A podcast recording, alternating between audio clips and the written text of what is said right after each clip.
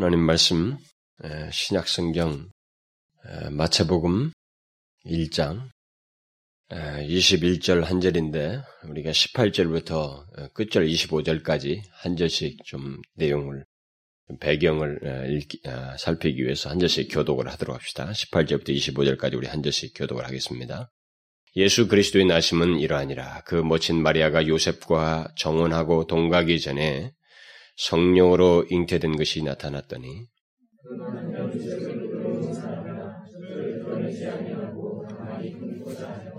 이를 생각할 때 주의 사자가 현몽하여 가로되 다윗의 자손 요셉아 내 아내 마리아 데려오기를 무서워 말라. 저에게 잉태된 자는 성령으로 된 것이라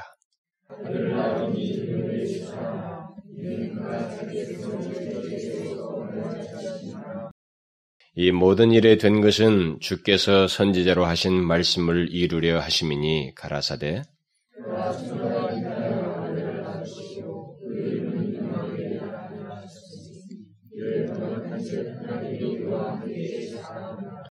요셉이 잠을 깨어 일어나서 주의 사자의 분부대로 행하여 그 아내를 데려왔으나 아들 낳기까지 동침하지 아니하였더니 나음의 이름을 예수라 하니라.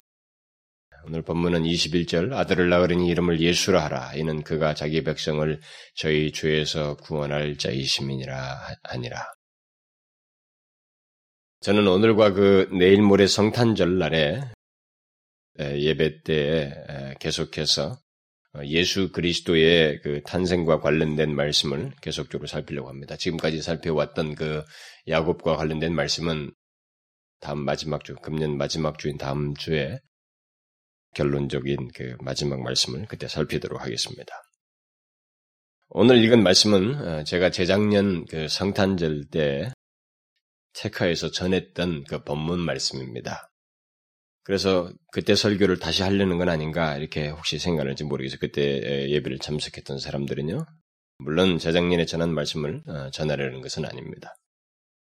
다시 이 말씀을 어, 이제 묵상하고 싶어서 이 말씀을 근거로 해서 전하려고 합니다. 아, 이 말씀이 너무나 절실하고 또 다시 이 말씀을 테카에 전하고 싶다고 하는 마음의 감동이 있어서 아, 이 본문을 일부러 착한 것입니다.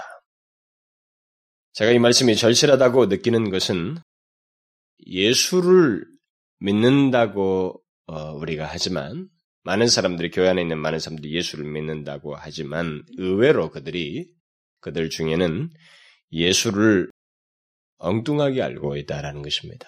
예수에 대해서 정확하게 너무 이렇게 두리뭉실하다는 것입니다. 그래서 제가 다시 한번 이 본문을 가지고 그것을 정확하게 설명을 하고 싶습니다. 우리가 종종 발견하게 되는 것 중에 하나는 예수를 자기 자신들의 죄와 관련해서 생각지 않는다는 것입니다. 교회 안에 있는 많은 사람들, 심지어 예수를 믿겠다고 하는 사람들 중에 보면은 예수를 말을 하지만 또 예수를 믿는다고 하지만은 죄, 자식, 자기 자신의 죄와 관련해서 예수를 생각지 않습니다. 이것은 어떤 것을 의미하냐면 예수에 대한 절실함도 없게 되고 예수의 절대적인 위치가 자기에게 차지하지 않게 되는 결과를 산출합니다. 그러니까 예수를 엉뚱하게 믿고 이렇게 형식적으로 믿게 되는 일이 결국 생기게 된다는 것입니다. 예수를 말하려면 자기 자신의 죄와 관련돼서 생각해야 됩니다. 그런데 사람들이 그렇게 하지 않는다는 것이죠. 예수를 믿는다고 하면서 죄에 대해서는 말하지 말라라고 사람들이 말합니다. 오늘 안에 교회 안에 있는 사람들 중에 예수를 믿겠다고 하는 사람들 중에는 뭐 예수를 믿겠다고 하면서도 죄에 대해서 말하지 말라고 합니다. 이것은 새로운 기독교를 말하는 것입니다.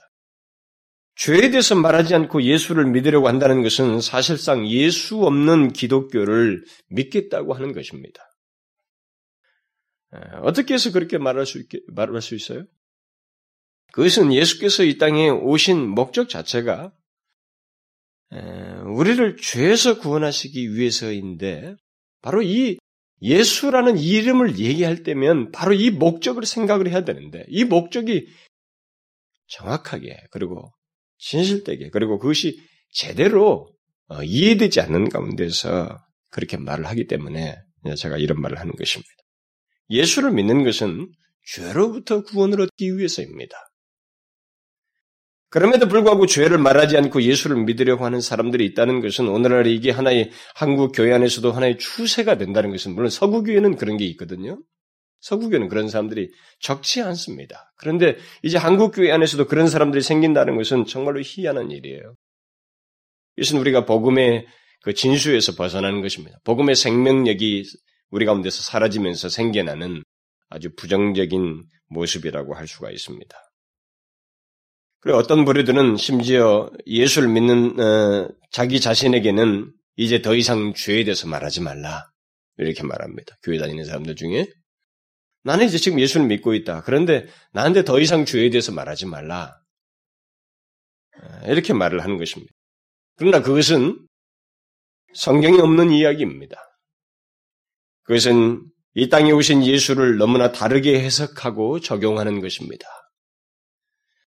저는 여러분들이 예수를 바르게 알고 믿기를 바라고 또 그렇다고 할 증거를 가진 그리스도인으로서 살기를 바라는 마음에서 다시 이 말씀을 예수 그리스도 오심과 관련해서 다시 묵상하기를 원합니다. 그런 맥락에서 오늘 본문을 통해서 우리가 믿는 예수가 어떤 분이신지 우리는 다시 한번 정확하게 좀 새겨볼 필요가 있어요. 오늘 본문은 하나님의 아들이 육신을 입고 오신 이 사실과 관련해서 그가 태어나시기 전부터 그의 이름을 말해주면서 이 이름과 관련해서 그가 어떤 목적으로 오셨는지를 아주 선명하게 밝히고 있습니다. 왜 그를 예수라고 부르라고 말하고 있습니까? 이것을 나시기 전부터 말을 하고 있습니다. 왜 그를 예수라고 하라는 것이, 예수라고 부르라고 하는 것입니까? 그것은 그가 오셔서 하실 일 때문에 그렇게 부르라고 말하는 것입니다. 천사가 요셉에게 나실리의 이름을 예수라라고 하면서 곧바로 뒤에 덧붙이는 내용은 그 이름의 의미를 말하는 것이고 육신을 입고 오실 예수께서 이 땅에서 행하실 일이 무엇인지를 정확히 밝혀주는 것입니다. 예수라 하라. 왜요? 그가 자기 백성을 저희 죄에서 구원할 자이시기 때문이다. 이렇게 말하고 있습니다. 예수 그리스도의 오심은 사람들을 구원하기 위해서입니다. 절대적으로 그분은 인간의 외부적인 치닫거를 위해서 오신 게 아닙니다. 이것은 영혼을 살리기 위해서 왔습니다. 사람들을 구원해 주시기 위해서 오신 것입니다. 지금 이 천사의 말은 일종의 아직은 드러나 조금 이후에 있을 몇 개월 후에 일어날 일이지만 지금은 지금 이 듣는 입장에서 보면 이것은 예언입니다. 그러나 이 예언은 너무나 인간에게 인간의 입장에서 보면 이 너무나 큰 예언인 것입니다.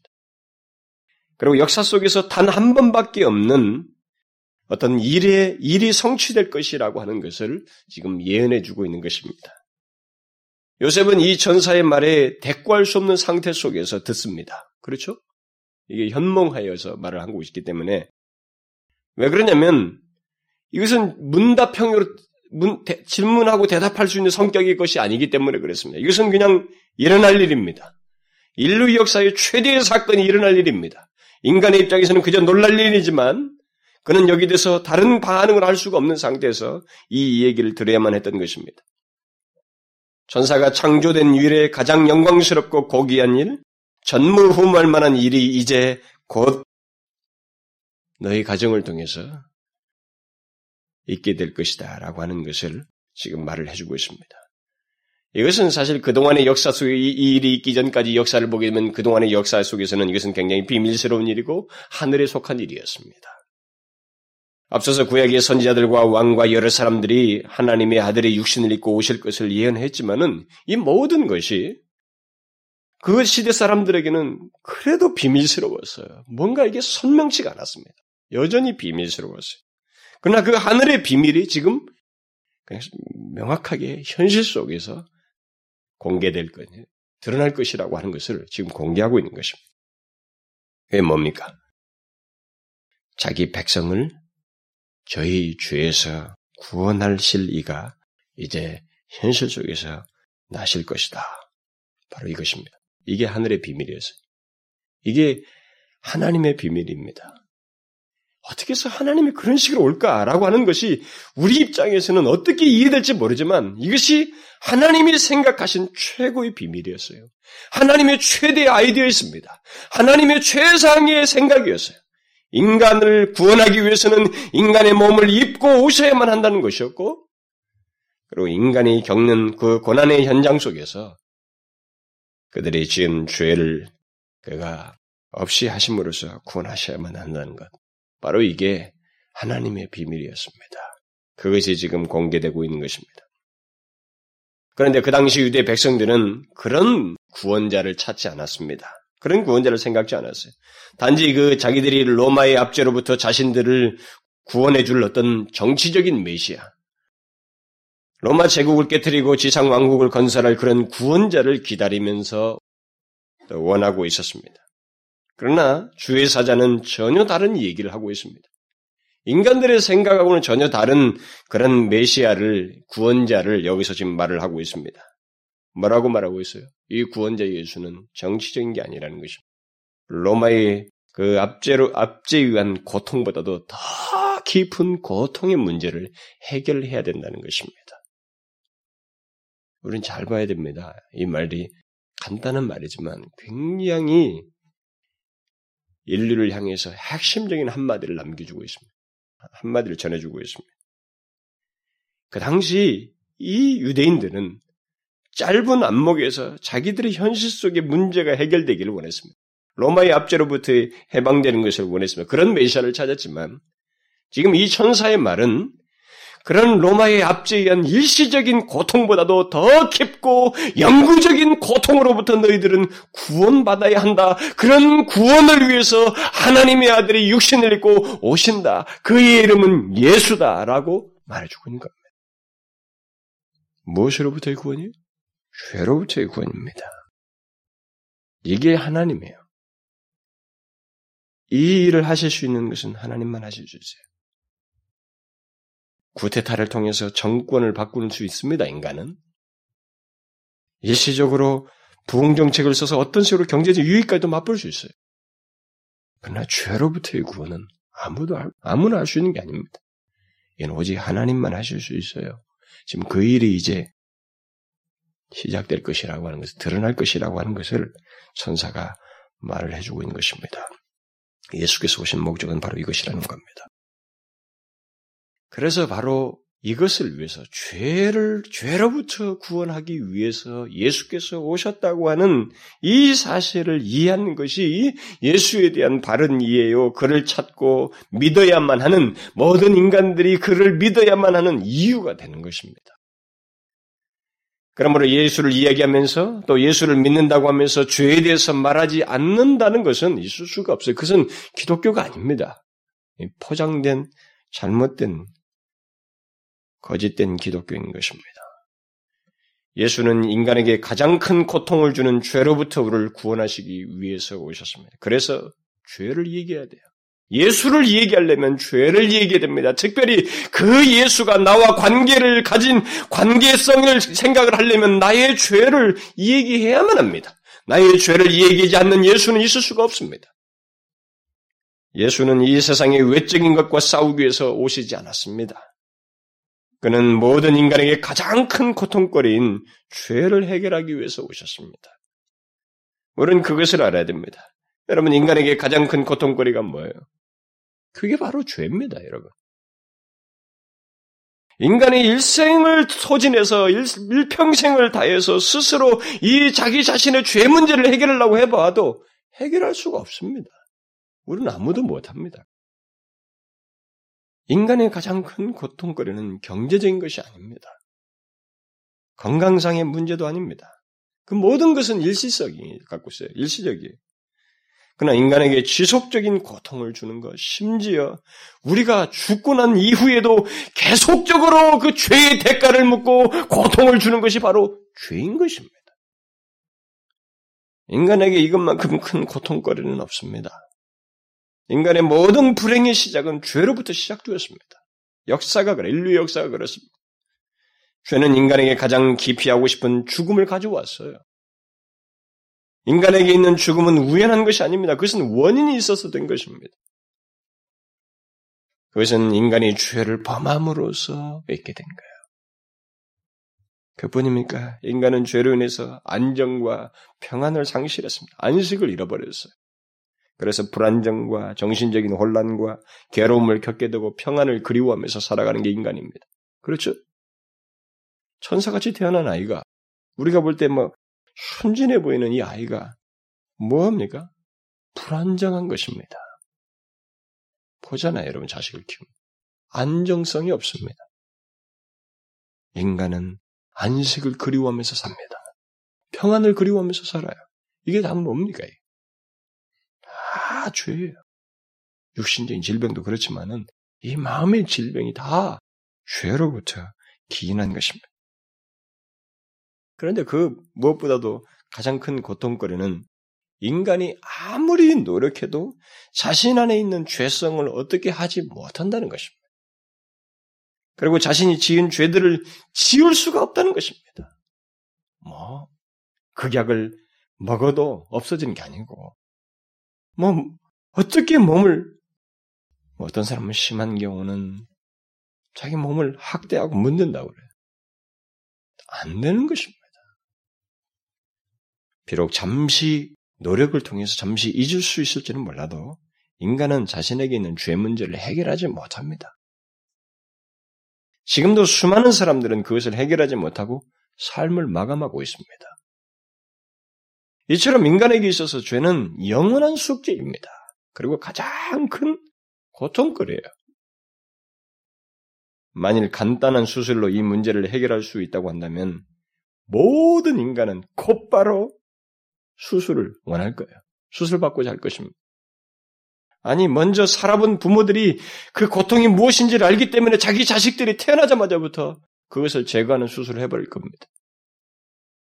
그러나 지금까지 인간은 인간이 정신적인 수양이나 심리 치료 등 수만 가지 방법을 동원해 왔고 지금까지도 하고 있지만 이 문제에 대한 대답을 내리지 못하고 있습니다. 그렇죠? 우리는 평안을 그리워하면서 삽니다. 불안정한 가운데 살고 있어요. 안정성을 상실한 어제 좋은 것 같더니만 오늘 다시 우울해지는 게 우리예요. 인간입니다. 인간은 스스로 이 문제에 대해서 답을 내리지 못하였고 지금도 못합니다. 인간 스스로는 앞으로도 못해요. 인간은 앞서서 살았던 사람들이 겪은 똑같은 고통과 죽음을 계속해서 반복하여서 겪게 됩니다. 그런데 안타까운 사실은 인간이 이런 모든 문제의 원인이 무엇인지를 진지하게 묻지 않는다는 것입니다. 그런 사실이 있어도 인간은 그냥 이것을 마치 정해진 코스에 다른 변수가 없는 것처럼 생각하고 거기에는 뭡니까? 다른 길이 아예 없는 것처럼 생각하고 이런 문제의 원인에 대해서 묻지를 않는다는 거예요. 그리고 고통을 당하면서도 인간이 묻지를 않습니다. 죄로 말미암아 생기는 엄연한 현실이잖아요. 현실적으로 오늘 내가 고통받고 있잖아요. 오늘 내가 인간들이 자기의 죄로 인해서 마음에 곤란을 겪고 어려움을 겪고 고통을 받고 있잖아요. 이것만큼 현실적인 게 어디 있습니까? 또 우리가 보는 현실 속에서의 죄로 말미암아 죽음을 여기저기서 보지 않습니까? 질병을 보지 않습니까? 이것만큼 현실적인 게 어디 있어요? 먹고 사는 것보다도 더 현실적으로 피부적으로 느낄 수 있는 문제가 바로 이 문제입니다. 그렇죠? 그런데 이것의 원인을 묻지 않는다는 것입니다. 이것을 진지하게 생각하지 않는다는 것입니다. 추상적으로 자꾸 생각을 한다는 거예요. 이것은 인간이 지금 고통받고 있는 것과 관련해서 대단히 현실적인 문제를 이렇게 기피하려고 이렇게 마치 무슨 잊으려고 마약을 취하듯이 이렇게 자꾸 뒤로 제끼고 밀어내는 진작에 생각하지 않고 그렇게 하는 그 오늘 인간들의 모습이 그래요. 무질 않습니다. 이게 더 심각한 거예요.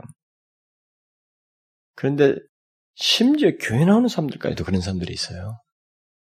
예수를 안 믿는 사람들이 그런다는 것은 뭐 정말로 길이라도 없으니까 뭐 들어본 것이라도 없으니까 이런 새로운 길이 있다는 걸 들어보지 못했으니까 막 그렇다 손치더라도 근데 교회 나오는 사람들까지도 그런 모습을 나타낸다는 거예요. 자신의 모든 고통의 원인이 무엇인지를 알지 못하고 그냥 현실 속에서 갖게 되는 마음의 고통을 심리치료 사회 같은 거, 뭐 다른 그런 상담사를 통해서 의지하려고. 뭐 그, 그런 사람들을 찾아가듯이 교회 안에서 단순히 그냥 심리적 안정, 어, 그냥 어, 말씀을 듣고 조금 이렇게 진정을 하고 일시적인 그 어, 평안, 음? 이런 것을 은근히 맛보려고 한다는 거예요. 교회 다니는 사람들 중에 그런 식으로 생각하는 사람들이 있어요. 그렇게 생각하면서 교회 다니는 사람들이 있습니다. 교회가 주는 유익이 고작 그것밖에 안 되는 줄 알고 예수를 믿는 사람들이 있다 이 말입니다. 그러니까 그들이 타락하는 거예요. 그러니까 예수를 헌시장처럼 버리는 것입니다. 예수의 진수를 모르기 때문에 그렇게 자기 심령의 그 심리적인 이 문제로 인해서 예수를 이렇게 등지는 어리석한 모습을 보이는 거예요. 제가 오랫동안 예수를 믿었다고 하는 제가 어떤 교회에서 어떤 집사님이 저에게 노골적으로 그런 얘기를 했어요. 우리가 교회에 나오는 것은 일주일간 살면서 생긴 그 마음의 어려움과 외로움 같은 것을 달래기 위해서이고 또 위로받기 위해서 나오는 것이지 뭐 다른 이유가 있습니까? 저한테 그렇게 얘기하더라고요. 오랫동안 집사 생활을 했다는 사람이 저한테 그 얘기하더라고요. 그런데 그런 사람들이 적지 않아요. 교회 안에. 그런데 그 사람은 제가 잘 알기로 삶에 예수의 향내가 없습니다, 실제로. 내가 그 사람과 교제해 보았을 때. 그럴 수밖에 없었어요. 예수를 그렇게 믿었으니까. 교회당에 나와서 예수가, 예수께서 우리에게 주시는 것이 고작 그것 정도밖에 안 되는 줄 생각한 거예요. 그럼 외로움을 달래주고, 위로를 받고, 나이가 먹으면서 생기는 정신적인 공황을 갱년기 증세들을 좀 이렇게 진정시키는 그래서 뭔가 참 먼 미래가 있고 천국이 있으면 이렇게 잘 여기서 버티면은 천국 간다 그, 그런 것이나 되는 양 이렇게 생각을 한 것입니다. 그것은 예수께서 왜 오셨는지를 모르는 거예요. 예수를 진실로 알지 못하는 것입니다. 이게 그렇게 자기가 지금 그런 것 필요한 것조차도 그 필요를 느끼야만 하는 그 원인의 근본적인 원인도 생각지 않고 그저 증상만 고치려고 하는 태도밖에 안 되는 것입니다. 마치 피부암에 걸린 사람이 피부 표면에 소독약만 바르는 것과 같은 것이에요. 여러분, 인간의 고통거리는 표면에 있지 않습니다. 나의 성격과 기질에 있는 것이 아닙니다. 그건 거의 똑같아요. 뭐 나는 이 사람은 더 심하고 똑같습니다. 그것은 하나님의 진리 안에서 다 이렇게 높은 사람은 낮아지고 낮은 사람은 높아지는 이것이 하나님의 진리 안에서 다 조정되게 돼 있기 때문에 그건 별 차이가 없어요. 그건 정도 차이만 조금 있는 것이고 2차적인 것들입니다. 인간의 고통거리는 이 세상에 태어난 모든 인간들이 공통적으로 가지고 있는 죄, 그 죄가 근본적인 것입니다. 근본적인 거예요. 그것이 바로 암덩어리인 것입니다. 인간을 질식시키고 아픔을 주는 깊이 감추어진 내용이 있어요. 그게 바로 죄입니다. 이것이 없는 인간은 아무도 없어요. 태어나면서 다 같습니다. 죄 중에 출생하기 때문에. 이 세상에 태어난 모든 인간은 이 영적인 암덩어리를 다 가지고 있습니다. 이것을 부인할 수, 이것은 부인할 수 없는 사실이고, 우리가 현실적으로 경험하면서 확인하는 내용입니다. 우리는 이 사실을 일부러 기피하려고 하거나 잊으려고 하지만 해서는 안 돼요. 하면은 소망을 상실해 버립니다. 치료받을 수 있는 기회를 상실해 버려요. 증상을 너무 쉽게 다루는 것입니다. 근본적으로 암 제거를 안 하겠다고 하는 그 태도밖에 안 되는 거예요. 인간은 그렇게 고통스러운 죄를 가지고 있습니다. 모든 인간은. 그래서 천사는 지금 바로 그 얘기를 하는 거예요. 유대인들이 지금 너희들이 로마의 압제에서 번하는, 벗어나는 일시적인 문제가 아니라 그런 정도의 고통 문제가 아니라 가장 심각하고 가장 중대하고 영구적인 고통거린 죄로부터 구원하시기 위해서 예수께서 나실 것이다. 그의 이름은 예수라 하라. 여러분, 이 얼마나 놀라운 소식입니까? 인간의 이것만큼 기쁜 소식이 있을까요? 없는 것입니다. 이것은 너무너무 놀라운 소식이에요. 천사는 우리를 죄에서 구원하실 예수가 나실 것이다. 이렇게 말하고 있습니다. 이것은 예언입니다. 예언이에요. 그런데 이 예언이 어떻게 됐어요? 마침내 어떻게 이 예언이 성취되었습니까? 죄로부터 구원한다는 인간을 죄로부터 구원한다는 이 예언이 어떻게 성취됐냔 말이에요. 그를 통해서 이 땅에 오신 하나님의 아들 예수께서 공생애를 사시면서 한 가지 목적을 계속 지향하십니다.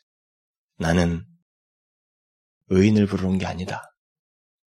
죄인을 부르러 왔다. 죄인을 위해서 내 몸을 희생제물로 대성물로 위해서 왔다. 계속 그 얘기 하시는 거예요. 그 입장에서 자신의 공생애를 사십니다.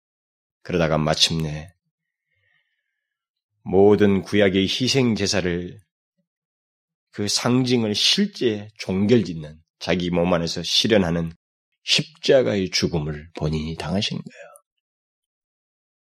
죄를 짊어지심으로 이 전사의 예언대로 그리고 700년 전에 이사야가 예언한 대로 우리의 질고를 지고 슬픔을 당하셨고 우리 무리의 죄악을 그가 담당하신 채 그대로 십자가에서 죄 없으신 그가 대속의 죽음을 당하신 것입니다. 그는 이 세상에 오셔서 천사의 예대로 우리의 죄를 지시고 십자가를 지심으로써 죄로부터의 구원을 성취하셨어요. 죄로부터의 구원은 그렇게 가능하게 된 것입니다. 그런 식의 대가 지불이 아니면 그 누구도 죄로부터 구원받을 수가 없습니다. 그런데 어떤 자들이 구원을 받아요? 오늘 본문에 기록되어 있습니다. 어떤 자들이 이 죄로부터 구원을 받습니까? 이 예수께서 주시는 죄로부터의 구원을 어떤 사람들이 받습니까? 오늘 본문에 자기 백성이라고 말하고 있습니다. 이는 그가 자기 백성을 저희 죄에서 구원할 자이심이라. 자기 백성이 누구예요? 예수님은 나를 죄에서 구원할 분이십니다라고 믿는 사람들이에요.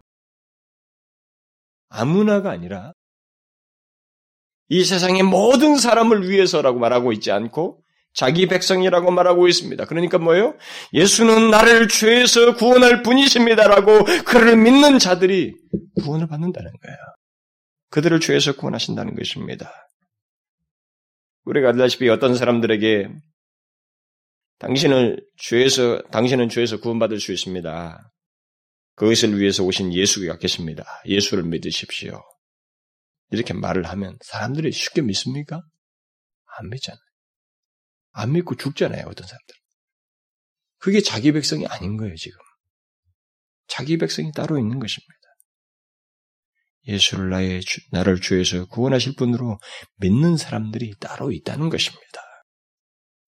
그것이 오늘 본문에서 말하는 자기 백성이에요. 그러면 그렇게 예수를 믿는 자들, 곧 그리스도인들이 죄에서 구원을 받는다. 이 죄에서 구원을 받는다라고 할 때 죄에서 구원받는다는 예수께서 오셔서 죄를 죄에서 구원하신다고 하는데 죄에서 구원하신다는 말은 구체적으로 무엇을 뜻하는가?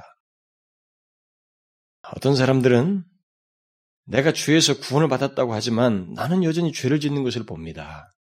그리고 그, 그것으로 인해서 마음의 고통을 겪고 있습니다. 도대체 우리가 죄에서 구원을 받는다는 말은 무슨 말입니까? 이 말을 난 아직 이해를 못하겠습니다 라고 말합니다.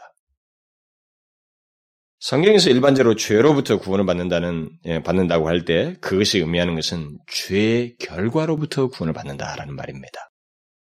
죄로부터 구원을 받는다는 말을 제가 오늘 간단히 여러분들에게 설명을 하겠습니다. 굉장히 긴 내용들인데 꼭 여러분들이 좀 아십시오. 왜냐하면 이것을 모르니까 사람들이 자꾸 요동을 하는 거예요. 죄의 결과로부터 구원을 받는 것입니다. 물론 완전히 죄가 없는 곳에 이르게 된다는 것을 포함하기도 합니다. 우리는 완전히 하나님 앞에서 죄가 전혀 없는 곳에 최종적으로 거하게 됩니다. 완성될 하나님 나라에서. 네, 그것도 포함을 합니다. 그러나 1차적으로 이것은 넓은 의미에서 죄의 결과로부터 구원을 얻는다는 말입니다. 그러면 죄의 결과가 뭐예요? 여러분 생각해 보십시오. 인간에게 죄가 가져다 준 죄로 말미암은 결과만 앞에서 제가 조금 언급을 이렇게 한두 가지 했지만 좀 더 구체적으로 한번 말해보면 크게 두 부류로 나눕니다. 한 부류는 사망과 관련되어 있습니다. 사망이 왔다는 거예요. 또 다른 한 부류는 인간을 창조하신 하나님과의 교통이 끊겨버리게 됐다는 것입니다. 죄의 결과는 크게 이 두 부류에서 결과가 주어졌습니다.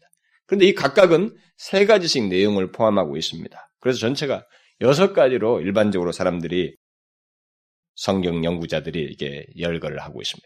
그것을 제가 간단히 말씀을 드리면 여러분들 조금 기억할 필요가 있어요. 죄의 결과로 사망이 왔습니다. 그런데 이 사망은 세 가지예요. 성경에서 말하는 사망은 여러분 잘 아셔야 됩니다. 이 세상에 아는 것이 사망이 하나밖에 모르잖아요. 죄의 결과로 인간에게 미친 것은 사망인데 이 사망은 영적인 사망, 육신적인 사망, 영원한 사망이 있습니다. 성경은 이 세 가지를 말하고 있어요. 영적인 사망은 지금 육신을 입고 있으나 거듭나지 못한 채 살아가고 있는 모든 사람들입니다. 그러니까 이것은 아담의 타락과 함께 모, 모든 인간이 지니게 되는 사망의 조건입니다. 죄와 허물로 죽었던 이렇게 말을 한 것처럼 인간은 그 상태를 가지고 있습니다. 영적인 사망을 가지고 있다고요. 그래서 이 사망에서 벗어날 수 있는 길은 거듭나는 거예요. 거듭나는 것입니다. 성령으로 거듭나는 예수를 믿어서 거듭나는 거예요. 구원자 예수 그리스도를 믿음으로써 이 영적인 사망에서 벗어날 수가 있습니다. 그 다음 육체적인 사망은 우리가 흔히 말하는 죽음입니다. 호흡이 끊어지는 거예요. 생명이 떠나는 것. 이것은 육신이 죽을 때 영혼이 분리된다고 성경은 일반적으로 말하잖아요.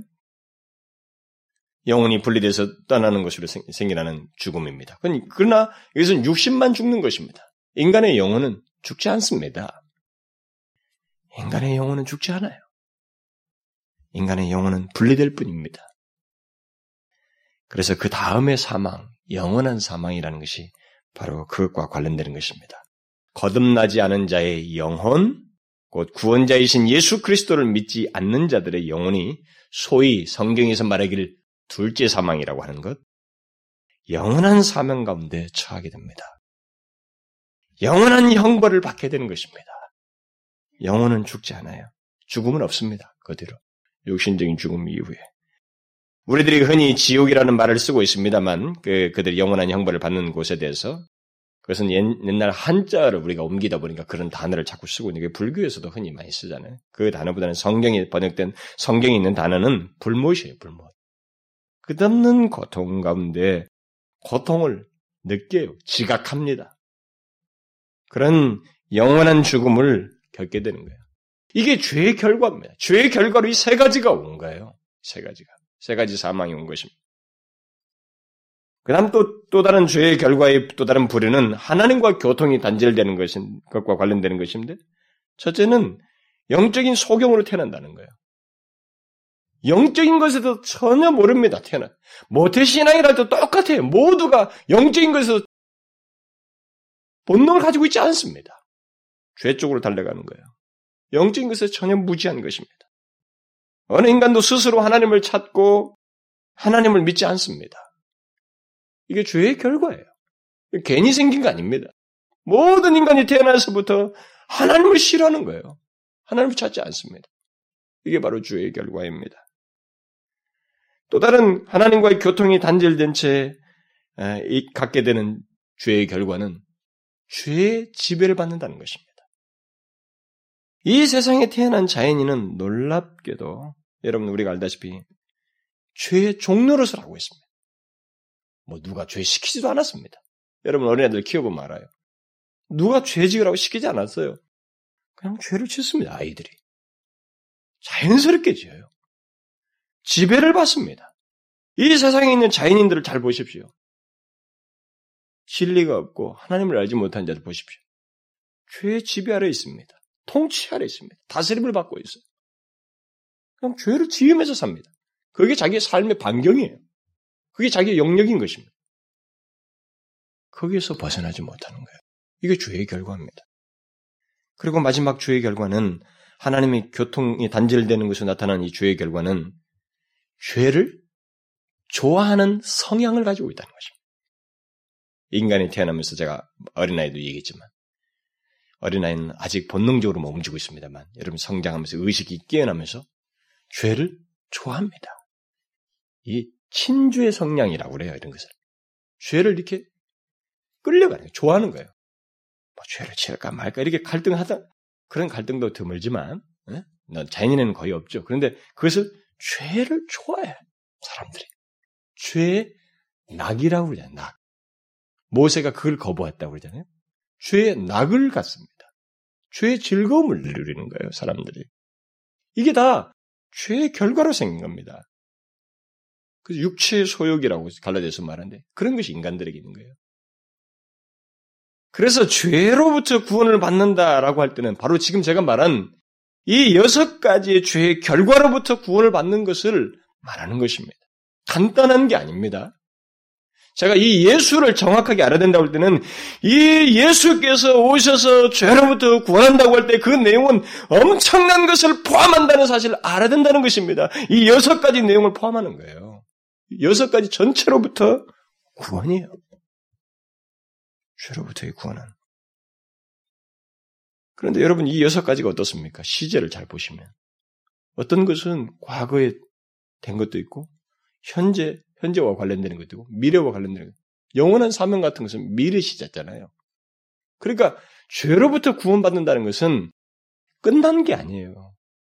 과거로부터 죄로 구원을 받았다는 말도 될 수 있지만 현재 받고 있고 또 받을 거예요.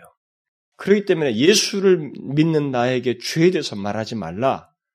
그래서 죄와 상관없는 예수를 얘기하는 그런 식의 논리와 신앙생활을 하는 사람들은 거짓된 기독교를 믿고 있는 거예요. 그 잘못된 신앙입니다. 죄로부터의 구원은 삼시제가 있어요. 세계 시제가 우리가 구원을 말할 때도 세계 시제로 말하잖아요. 칭의, 성화, 영화 이렇게 말해가지고 칭이 의롭다 칭하심을 받는 것은 이미 우리가 과거에 일어난 것이고 믿으면서 성화는 현재 거룩하게 사는 현재에 일어나는 것이고 현재 구원이 이루는 것이고 영화는 영화롭게 변화되는 장래에 있게 되니까 구원도 이렇게 세계 시제로 얘기잖아요. 똑같은 말이에요. 죄로부터의 구원이기 때문에. 이 죄로부터의 구원도 이 세계의 시제가 있는 것입니다. 예수 믿는 사람들 중에는 바로 이것을 몰라서 혼란을 겪게 되는 거예요. 일반적으로 구원을 말할 때 구원은 받았다라고 말할 수 있습니다. 그러나 구원을 받는다라고도 말할 수 있고 받을 것이다라고도 말할 수 있어요. 실제로 하나님은 우리들이 예수 그리스도를 믿을 때 의롭다고 하십니다. 받은 거죠. 그럴 때. 이때 우리는 아, 과거와 관련해서는 이 죄의 결과 여섯 개 중에 두 개로부터 우리가 자유함을 얻게 되는 것입니다. 뭐예요? 영적인 사망으로부터 구원받은 거예요. 우리가 의롭다함을 얻었을 때. 영적인 사망이 없어졌잖아요. 죄와 허물로 죽었던 상태에서 살아났기 때문에 된 거 아닙니까? 죄의 결과의 하나가 그때 없어지는 거예요. 구원받아도 과거 시제 속에서. 또 하나는 뭡니까? 영적인 소경 상태에서 벗어나는 거예요. 예수를 믿으면서 죄의 결과인 영적인 소경에서 눈을 뜨게 되는 것입니다. 진리가 보는 거예요. 하나님 나라가 보이는 거예요. 니고데모게 되면 하나님 나라를 네가 보지 못하면 천국에 못 들어간다고 그러잖아요. 하나님 나라를 보게 되는 것입니다. 진리가 깨닫게 되는 거예요. 이 놀라운 일이 다 죄의 결과에서 우리가 구출되고 있는 거예요. 이게 예수께서 죄로부터 우리를 구원하신다고 할 때 바로 이런 죄의 결과로부터 구원하시는 일이 생기는 것입니다. 그래서 여러분들이 예수를 믿는 사람들이 이 죄가 주는 결과인 죄와 허물로 죽었던 상태에서 살아나고 거듭남으로써 이 영적인 것들을 분별하게 되는 거 있잖아요.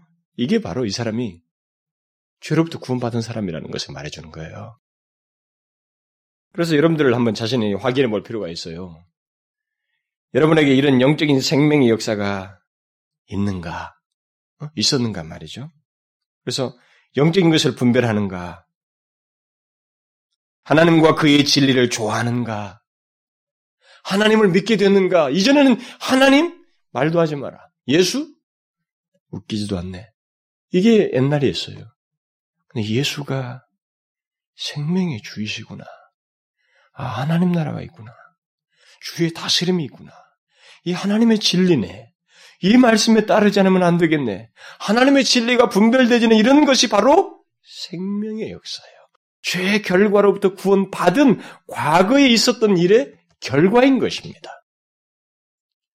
그러나 또 일반적으로 구원을 말할 때 구원은 현재를 말하는 거예요. 현재 우리가 죄의 결과로부터 구원받는 현재적인 내용이 있는 것입니다. 그게 뭐겠어요? 성화라는 단어를 우리가 구원과 안에 쓰는데 오늘 제가 이것을 여러분들이 조금은 어려운 말을 한꺼번에 많이 써서 어떨지 모르지만 그래도 여러분 기억하셔야 돼요. 이런 내용들을 우리가 어렵게 생각하는 현실이 이상한 것입니다. 현재 우리가 죄로부터 구원을 받고 있습니다. 어떻게요? 죄의 지배로부터 벗어나는 거예요. 여러분, 지배라는 말을 썼습니다. 예수를 믿기 전은 죄가 나를 다스렸습니다. 지배했어요. 그러나 지금 무엇이 지배합니까? 여전히 내가 죄를 짓기도 합니다. 예? 내가 실수로 죄를 지고 이렇게 하지만은 이제는 죄의 종이 아니라 의의 종이 돼서 죄를 거스릅니다. 싸웁니다. 지배는 아닌 거예요. 죄는 짓는 일이 있긴 하지만 죄의 지배가 아닙니다. 하나님의 지배, 성령의 지배를 받고 있는 것입니다. 이게 바로 죄로부터 구원 받은 자가 받고 있는 거예요, 지금. 그것뿐만 아니라 아까 제가 친제 성향이라고 그랬잖아요. 죄를 좋아하는 성향이 꺾이는 것입니다. 죄를 좋아하지 않아요. 내 마음에서 계속 갈등하면서 하나님의 것을 사모하는 겁니다. 그래도 하나님의 진리를 따르고 싶은 것입니다. 성령의 소욕을 따르고 싶은 것이 우리 가운데 생기는 거예요. 이게 구원, 죄로부터 구원받고 있는 거예요. 현재 시제인 거죠. 그래서 예수를 얘기하려면 죄를 얘기해야 되는 것입니다. 예수께서 십자가에 죽으심으로 현재 내가 죄로부터 구원받고 있는 현재 시대에 성화의 싸움이 있게 된 것입니다. 예수께서 십자가에 죽으시지 않았으면 이런 일이 있을 수가 없어요. 죄에서 구원하시기 오신 그분이 없으면 이런 일이 내게 있을 수가 없는 것입니다. 무슨 말인지 알겠어요? 또 다른 하나가 있습니다. 미래 시제가 있어요. 우리가 구원을 말하려면 미래의 일을 미래에 있을 두 가지 결과로부터 완전히 자유하기 전에는 구원이 이루어졌다, 완성됐다는 말을 할 수가 없는 것입니다. 그게 뭡니까? 그 두 가지는 육체적인 사망과 영원한 사망입니다. 그게 죄의 결과예요. 육체적인 사망도 죄의 결과이고 영원한 사망도 죄의 결과입니다. 죄가 두, 주는 이 두 가지 결과는 예수를 믿어서 죄, 죄에서 구원받은 자가 미래에 확인하게 되는 것들입니다. 물론 육체적인 사망을 당하지 않는다는 건 아니죠. 그리스도인들에게는 육신은 육신은 이렇게 지금 우리가 입고 있는 이 육체는 썩어질 썩어지는 것으로 가지만은 다시 어떻게 돼요? 썩지 아니할 것으로 다시 산다고 그랬습니다. 부활하는 것입니다. 예수께서 구원하신 자기 백성들은 죄의 결과로부터 장래에 구원받는 일이 있게 되는데 육신은 썩어서 들어가지만 우리는 다시 부활하는 것입니다. 그래서 예수께서 부활하시고 나서 몸이 어떠했어요? 부활의, 부활의 몸을 가지고 있었습니다. 그런데 자기 자신을 그런 부활의 몸을 바울이 뭐라고 말했어요? 부활의 첫 열매라고 그랬습니다. 뒤이어서 있을 그리스도를 믿는 자들이 가질 부활의 몸의 샘플이에요. 그러니까 첫 스타트, 첫 이삭인 것입니다. 첫 열매라는 이 말입니다. 그렇게 죄의 결과로부터 구원을 받습니다. 그뿐만 아니라 죄의 마지막 결과인 영원한 사망 대신 어떻게 해요? 영원한 상, 생명을 누리게 되는 것입니다. 소위 우리가 천국, 뭐 사람들이 천, 천국 간다, 뭐 이렇게 말할 때 그 누리게 되는 영원한 사망이 바로 이겁니다. 그러나 이것은 죄의 결과의 마지막 것입니다. 미래에 누리게 확인하는 거예요. 이것이 죄에서 이런 내용들이 죄에 다 제거되는 것이 이런 죄 모든 죄의 결과로부터 구원받는 것이 죄로부터 구원을 받는다. 우리가 이렇게 말을 하는 것입니다. 자, 여러분들은 이런 내용들을 보게 될 때 하나님의 아들 예수께서 죄에서 구원하시기 위해서 이 땅에 오셨다고 하는 사실이 이게 얼마나 놀라운 일이고 엄청난 일인지를 생각해 보셔야 돼요. 이게 간단한 일이 아니라는 것입니다. 죄에서 구원하시기 위해서 오셨다고 하는 이 문제는 우리의 일순간의 심리적인 이런 문제가 아니고 교회 안에서 교회 나와서 정신적인 안정을 찾고 뭐 위로를 받는 이 정도의 문제가 아니라 이 말이에요. 이것은 엄청난 문제예요. 여러분과 제가 이 땅에 태어난 이상 우리는 안 죽습니다. 영혼은. 이 땅에 태어난 모든 인간은 영혼은 안 죽어요. 그 영혼에게까지 미쳐야 할 죄의 결과에 대해서 구원하시기 위해서 예수께서 오신 것입니다. 그래서 예수를 믿는 것은 절대 단순한 게 아니에요. 그래서 아무런 내용 없이 예수를 믿는 것도 아닙니다. 예수를 믿으면서도 예수 믿는 것의 그 내용이 무엇인지도 알지 못하고 그것이 주는 감격과 사실적인 내용을 알지 못하고 예수와의 인격적인 관계도 없이 살아간다는 것은 믿는다는 것은 불가능합니다. 불가능해요. 그 껍데기가 많은 것이 어떤 면은 만약 그런 모습이 없다면 껍데기가 많은 것입니다. 아닙니다. 예수는 분명히 그런 죄가 주는 엄청난 결과로부터 우리를 구원하시기 위해서 오셨어요. 분명한 내용을 담고 있는 것입니다. 예수는 우리의 육신만을 위해서 오시지 않았습니다. 죄가 주는 영원한 형벌까지 제거하시기 위해서 오셨고 그것을 이루기 위해서 십자가에서 죽으셨습니다. 지금 천사는 바로 그것을 말하고 있는 거예요. 이 엄청난 사실을 공개하고 있는 것입니다. 아들을 낳으니 그 이름을 예수라라. 이는 그가 자기 백성을 저희 죄에서 구원할 자이십니다. 이것은 이 땅에 나실 예수께서 얼마나 놀라운 일을 하실 것인지를 예고해 주는 것입니다. 그런 면에서 천사가 전하해 준 이 예수라는 이름은 인간에게 과연 큰 기쁨의 소식이고 소망을 주는 이름으로 어, 새겨지게 되는 거예요. 우리들에게. 그래서 전사가 전하해준 이 예수는 2000년이 지난 지금까지도 온 세계 사람들에게 찬양되어주고 있습니다. 그 당대에도 예수란 이름을 쓴 사람들이 있었어요. 그러나 그런 예수는 다 잊혀졌지만 바로 이 천사가 말한 예수, 나사렛에서 태어나신 이 예수는 지금까지도 수천, 이천 년이 넘었지만 모든 사람들의 입에서 오르내리고 있는 것입니다. 정말 그의 이름만큼 수없이 노래로 불려진 것도 없습니다. 그는 이 세상의 통치자들처럼 대왕이니 위대한 자이니 뭐 용맹한 자이니 정복자이니 라는 등등의 이름을 쓰지 않으셨습니다. 그는 단지 죄에서 구원할 자다. 이렇게 말했습니다. 유일한 분이에요. 그런 호칭도 그에게만 해당되는 것입니다. 그러나 그것은 진실로 그렇게 되었고 그것을 확인한 수많은 사람들이 지금까지 대를 이어서 누가 핍박을 하고 없애려고 노력을 했음에도 불구하고 끊임없이 지금까지 그 예수는 전해지고 있는 것입니다. 찬양되어지고 있는 거예요. 아무리 공산권에서 어떻게 해도 그 예수라는 이름을 말리지 못했습니다. 제거시키지 못했어요. 왜? 예수는 실제적인 내용을 주신 분이시거든요.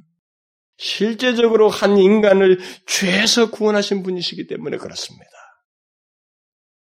그래서 바울은 예수께서 이런 말씀을 하시고 약 30년 뒤에 그것을 얘기했지 않았습니까? 예수는 근본 하나님의 본체시나 자기를 비어 종의 형체를 가져 사람들과 같이 되었고 사람의 모양으로 나타나셨느니라. 그러면서 죽기까지 복종하셨으니 곧 십자가에 죽으십니다. 이러므로 하나님이 그를 지극히 높여 모든 이름 위에 이렇게 말하네. 모든 이름 위에 뛰어난 이름을 주셨도다. 그 이름이 무엇입니까? 바로 뒤에서 말하고 있습니다. 하늘에 있는 자들과 땅에 있는 자들과 땅 아래 있는 자들이 모든 무릎을 예수의 이름 앞에 예수의 이름에 꿇게 하시고 누구 이름에? 예수 이름에 꿇게 하신다고 했어요. 예수를 믿든 안 믿든 모든 인간은 예수 앞에 굴복하게 됩니다. 하나님 앞에 그렇게 심판대 앞에서 예수의 이름 앞에 그들이 무릎을 꿇는 일이 있게 됩니다.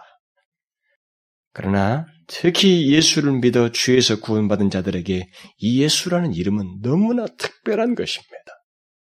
너무나 특별한 거예요.